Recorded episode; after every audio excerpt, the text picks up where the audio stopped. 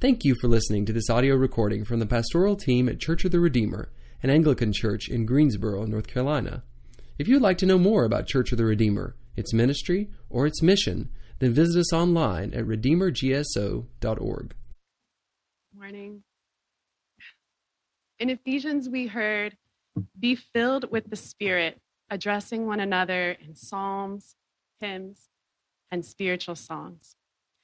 So, may I make an address to you this morning with our psalm?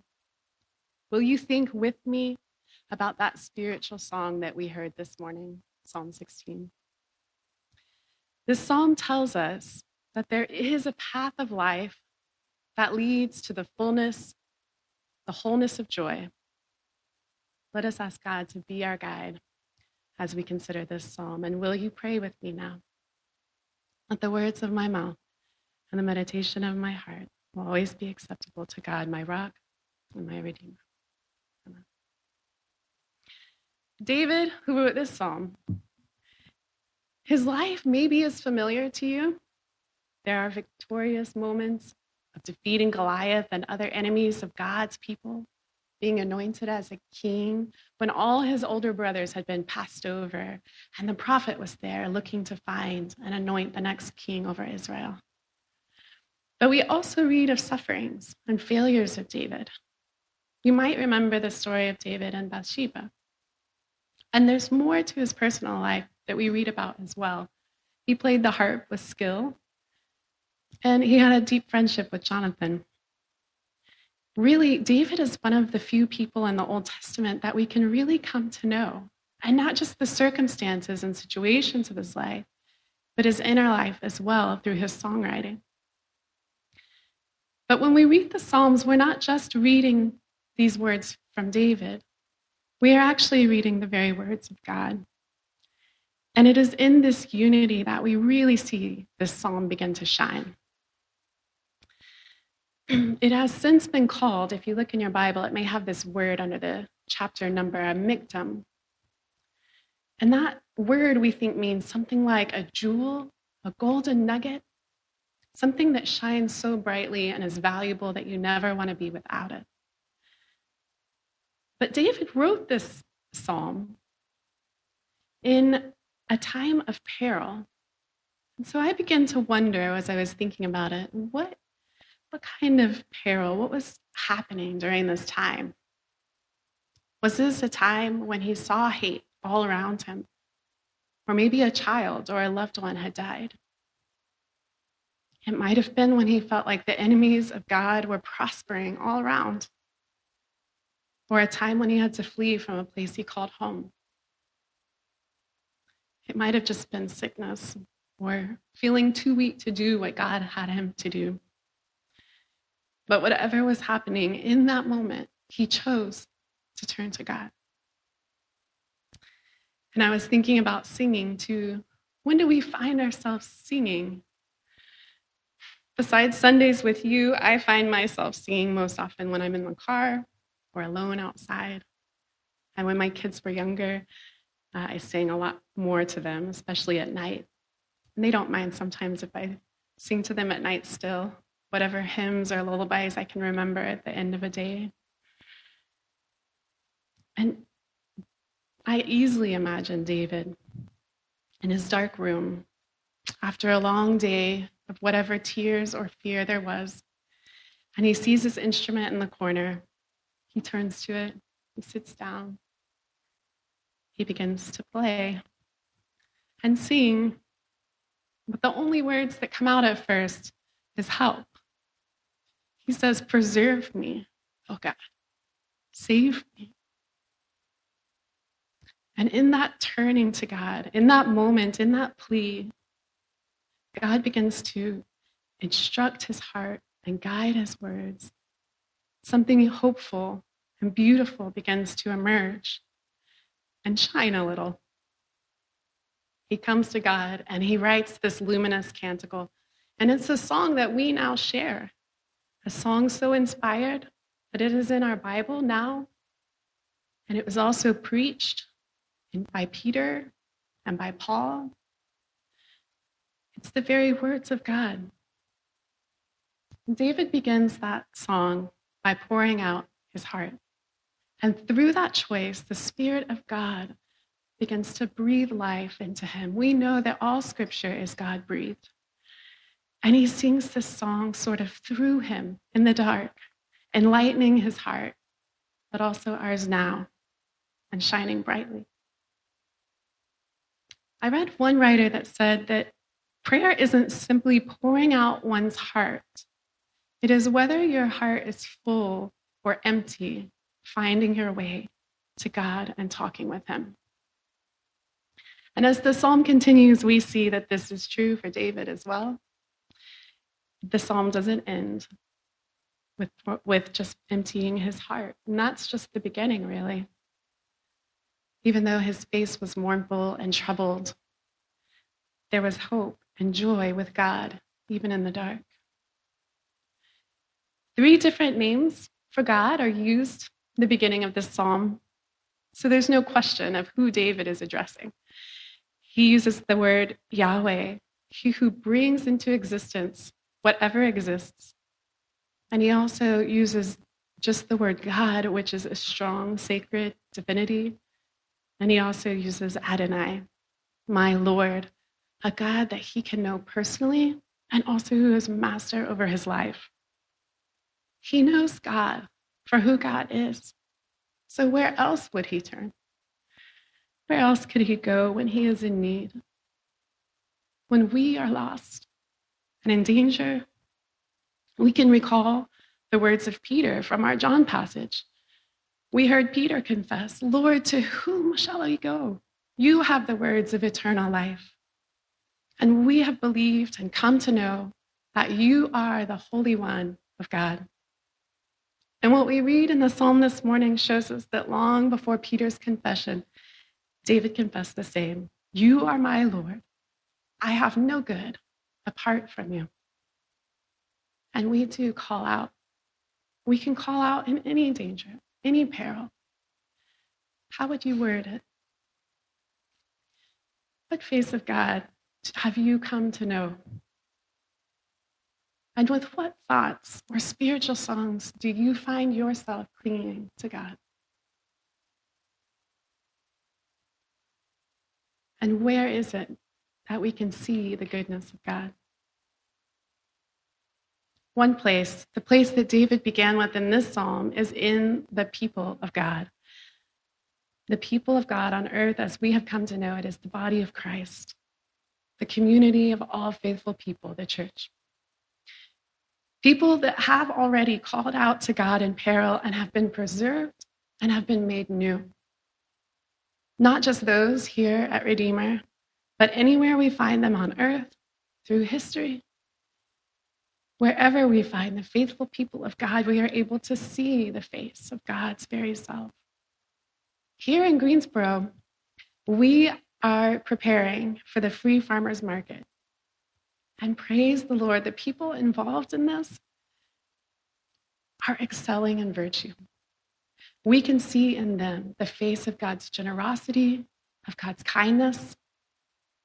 We also recently had a family that came to visit from England.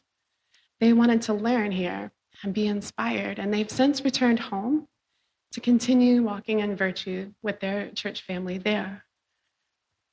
And we see in them courage and also humility. We also had at the beginning of this month a group of folks that came to, from across the country to learn how to introduce children to the love of the Good Shepherd with catechesis of the Good Shepherd. And they have since returned to Virginia and South Carolina and California to continue in excellence there. And we see in them respect, gentleness, and love. And so I ask you, where have you seen? Where have you seen the faithful saints of God? Where have you looked and had delight as David had? It is so easy to see the failures around us. It's so easy to be discouraged by the wrong in the world. But this morning, can you take a moment and think of a person or a group of people where you have seen an example of the goodness of God. David said, Lord, I have no good apart from you. All my delight is in the saints.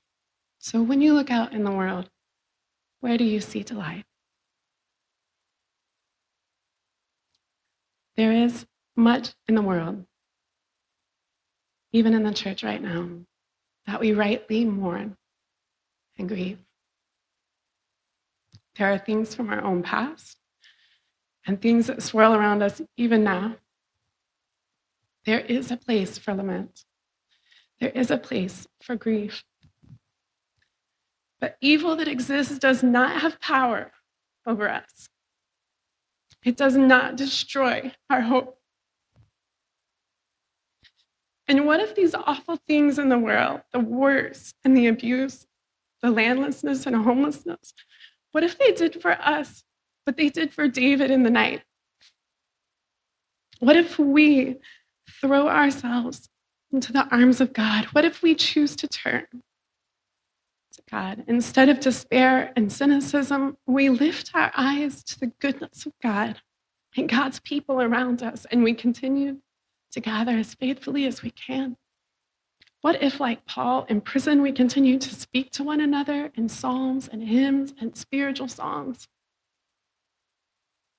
I don't have to tell you there's trouble in the world or in our own hearts. But we, like David, can know delight. We can know fullness of joy. The rest of the week may have been a desert, but here in the gathering of the faithful, there is an oasis of fellowship. And whether our hearts came here full or empty, we can find our way to God together. The rest of the week may have been shrouded in darkness, but here the paschal candle, the gospel and episcopal candle, they shine brightly, reminding us of the presence and the power of the risen Christ. The rest of the week may have been lonely, but here we circle around the gospel of Jesus Christ, who made his dwelling place with us. The rest of the week, we may have found ourselves hungry and thirsty. But here at the table, we are nourished with true spiritual food. And I know that my portion, what sustains me, is wrapped up in the same thing as yours, same thing as David's, the same thing as all the faithful people the Lord Himself. I wonder this morning if you're beginning to see what David saw that what God has for us, even the truly difficult, miserable, painful, is still within the boundaries of God's hope, His pleasant land.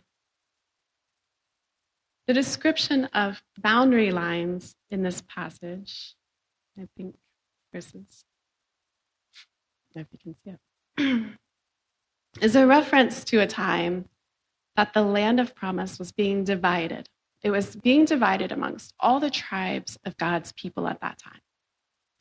And there was one of the tribes that did not get any land. For the Levite tribe, God was their only portion. No part of Canaan was theirs, but it was a tribe of priests, and they received something different. And David understood that this was a promise that was given not only to priests of the past, but also to him and to all who would trust God to be the portion of their inheritance. Every godly person has the same possession as those priests had. Like them, we are landless. And instead of the states, we have Jehovah. Land and houses and wealth, these things do not sustain our hope or give us joy the way that the Levites experienced it, the way that David knew it. In whatever peril he was facing, he had turned to God and he prayed, God is enough. He said, God is my portion. He prayed with thanksgiving that even in that moment, his cup was full. And we ourselves pray weekly after sharing the cup of communion. We give thanks and say that we are true members of the mystical body of his Son the blessed company of all faithful people. And we are also heirs through hope of God's everlasting kingdom. And this is reminiscent of this song. Spurgeon called it a psalm of a precious secret because we see that after David reflects on the unity of God in and with his people, he then just overflows in a prayer of hopeful praise. He says, My heart is glad, my soul rejoices, my flesh shall rest in hope. In this conclusion of the psalm, we see a very personal and physical description of David's faith. We find that David's heart receives instruction from the Lord, that his eyes are on God, that God is on David's right hand, and there's no more shaking. And that the gladness that's in his heart even makes his tongue rejoice. And in fact, his entire body is given secure and hopeful rest. In essence, this is his whole being. From the inner life to his strength, his conscience, his whole existence, everything is secure in the presence of God and in unity with God. And so, even when life on earth finds its end, it is truly not the end. Bonhoeffer, an influential theologian of the last century, said, On the other side of death is the eternal God. It's therefore not death, but life that will triumph in the power of God. This life is ours in the resurrection of Jesus Christ, and we ask to receive it in this world and in the world to come. What a sacred truth to keep with us always. In this song of David, in the very words of the Lord, the breath of the Spirit of God tells us that a suffering person, someone in danger, in peril, can find themselves through the power of the Holy One who is our life to be an heir with an inheritance beyond what we could imagine and with more than enough grace today. Jesus himself told us it hasn't entered into the human heart to imagine what God has prepared for those who love him. However, we do accept its reality in faith. We don't imagine it, but we cleave to it and we await it in hope. In its very nature, life with God is enduring. So David's words contain an anticipation of right, of the immortality which Christ has brought to life. In the book of Common Prayer, this psalm is actually headed a psalm of the hope of immortality, a psalm of not being susceptible to death. So David really is praying things he probably doesn't fully understand. And we might find ourselves doing the same thing. We may even find that we have to pray against our own hearts are to truly pray. Have you ever needed a pause while praying on Sundays? The words of the prayer book, which were words of scripture arranged for our worship, these are, these are challenging words. It is difficult work to have our hearts aligned to the truth of the Word of God. But our participation in the liturgy together, the work we choose to do together as God's people, the work of addressing one another in psalms and hymns and spiritual songs, that is work that is powered by the very breath of the Spirit of God. Like David, we might not find our, we might find ourselves not understanding the depth or richness or fullness of what we are speaking in prayer, but the Spirit of God prays for us, intercedes for us, and is in fact the very breath of life in us. Later this morning, we will hear the priest say, Sanctify us also, that we will worthily receive the holy sacrament and be made one body with Christ, so that he may dwell in us and we in him. And in the fullness of time, put all things in subjection under your Christ and bring us with all your saints into the joy of your heavenly kingdom. And we will see our Lord face to face. This is a prayer that just as the Holy One was set apart and never saw corruption or decay, that we too will be set apart. And as the bread and the wine become the true flesh and true blood, all these years after Jesus walked on earth, We pray that we too will become the body of Christ, that we will be transformed with all the saints and delight to find joy together in the presence of God. There is a path of life that leads to the fullness, the wholeness, the completeness of joy. And it became known to David. It is known to Jesus. And it also has been made known to us. And in this life, God is at our right hand upholding us. And in the age to come, there is pleasure at God's right hand forevermore. So, saints of God, let's continue our singing to God always. When we have no words, in the night, in the darkness, when we are or feel landless, in peril, and quiet, let us choose to set God always before us, knowing that every part of us is in God's care and that we dwell not only in an imperfect world, but in the pleasant land of our inheritance, the presence of God. And so at the end of our days, let's rest in hope. We can walk this life in the path of truest life, where the body of Christ has never been overcome with decay or corruption. So let's be faithful to gather together with the body of Christ, the saints around the world, wherever we find them, to share joy together, to sing songs of hope. And let's speak this truth to one another. Amen.